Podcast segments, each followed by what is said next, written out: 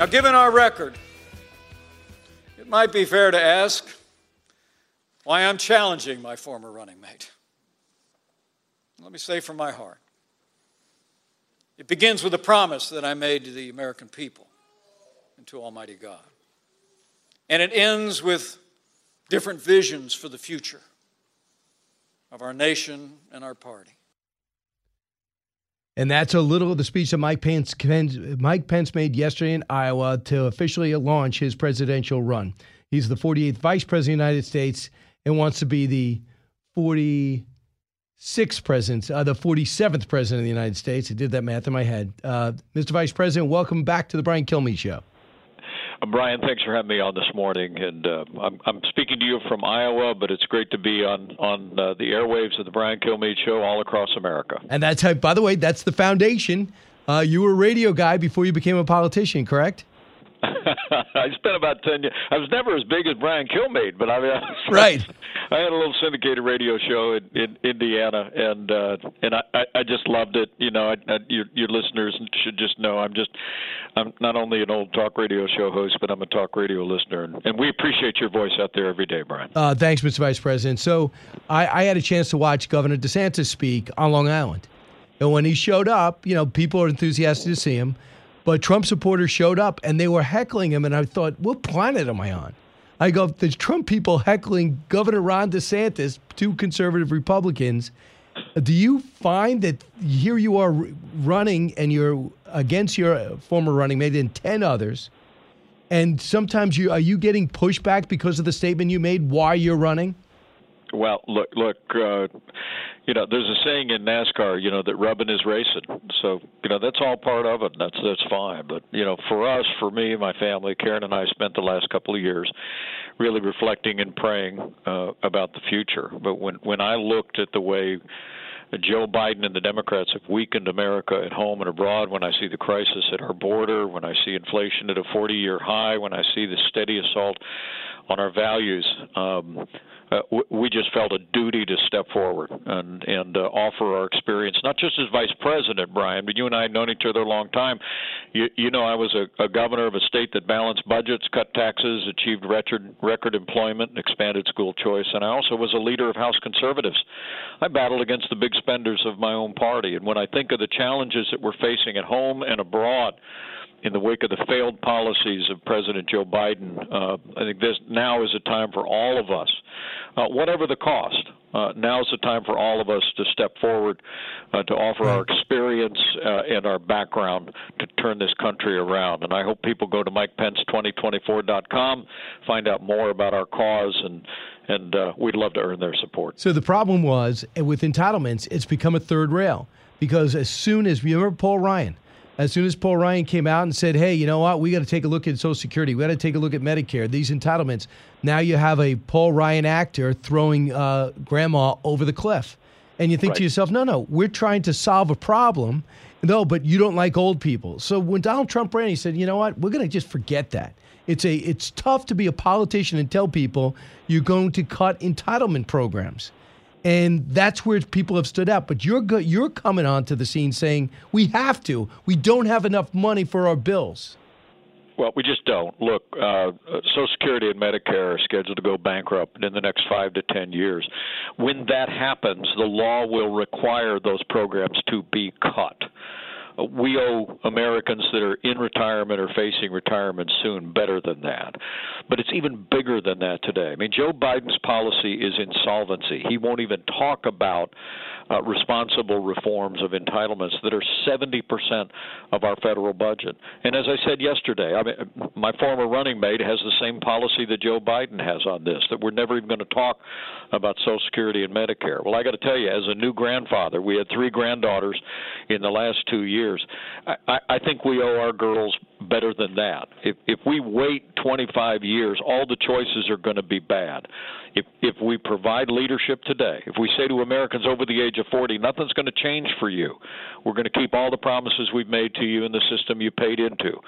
But for Americans under the age of 40, uh, we we can we can uh, create a better deal to replace the New Deal programs. I think you, right. you in exchange for slight modifications of those programs, we can let people invest part of their payroll tax in a personal savings account and and get a double or triple the rate of return you're getting in Social Security. So it, th- these are all ideas I think the American people are ready for because finally, Brian, I think the American people are seeing yeah. the relationship between the national debt and their pocketbook. I mean, the gusher of spending in Washington, the mountain range of debt that we have in Washington, dollars that we owe to, to countries like China uh, is is driving the 40-year high inflation that's eating away at America's families' budgets. I think the American people are ready for an honest conversation. Right. And as we said in our launch of our campaign yesterday here in Iowa, we're going to engage the American people. We're going to be honest, and we're going to offer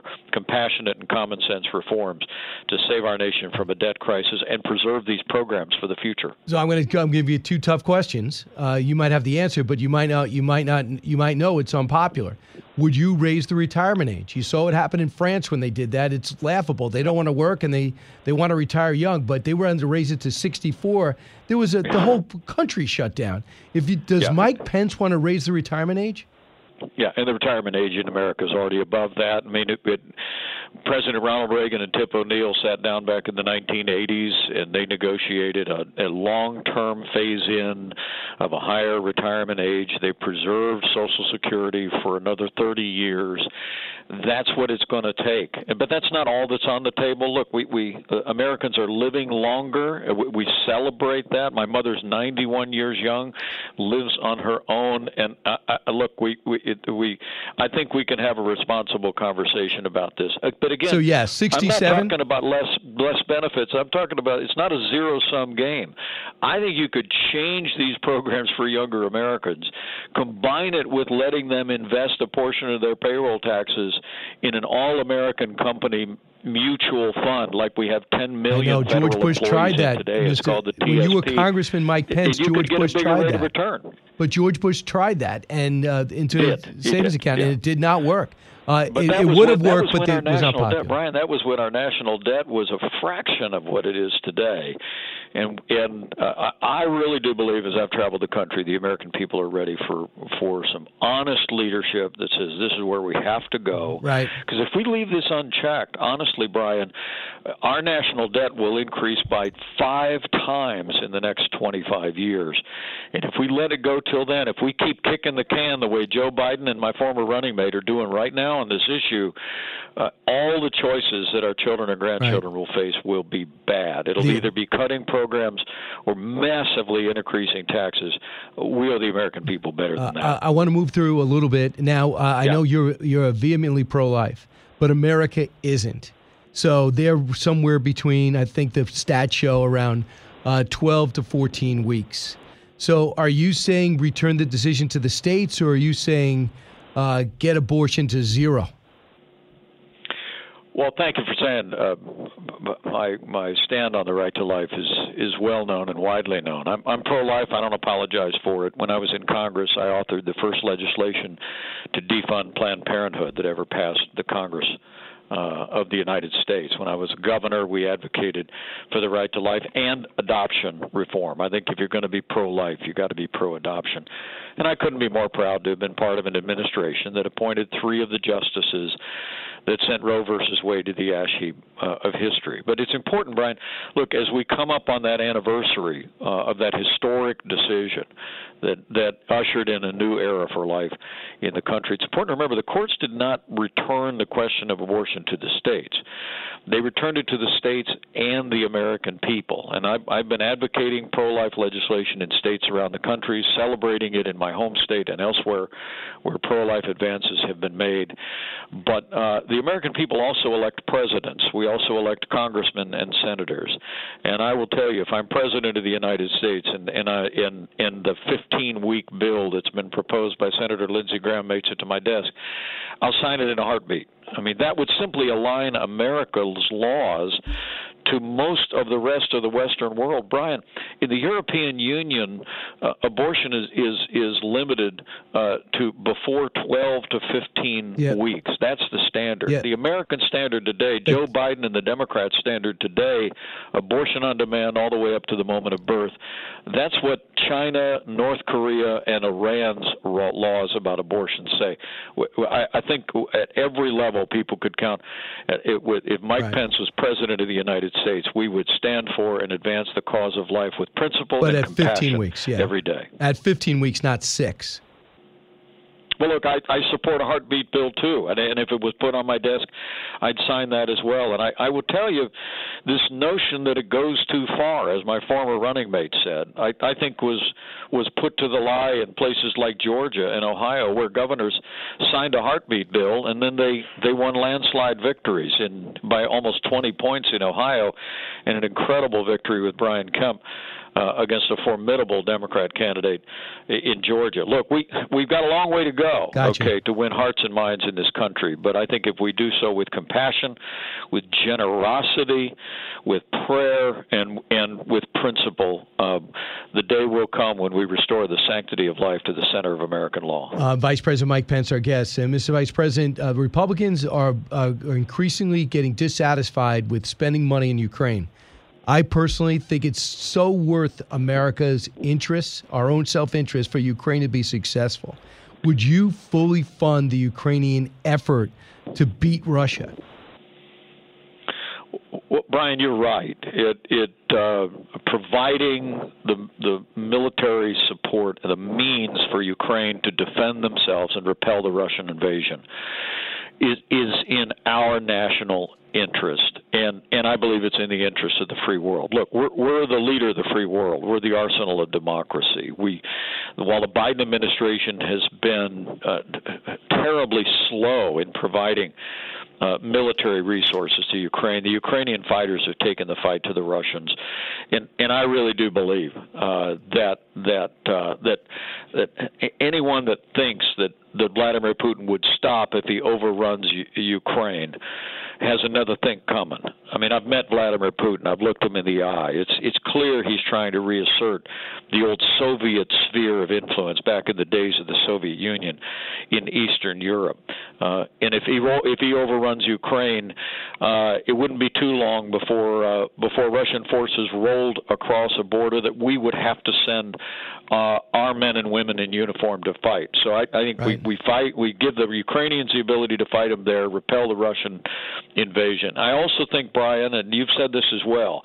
I think the best way we could send a message to China uh, that the free world will not tolerate their military aggression in the Asia Pacific is to continue to provide the support as the leader of the free world to the Ukrainian military to drive out the Russian invasion. It's just amazing that this administration doesn't make a case for their own policy. It's nuts. General Jack Keane has done more to educate America about what's at stake and how China loses if Right. Russia loses than anybody else.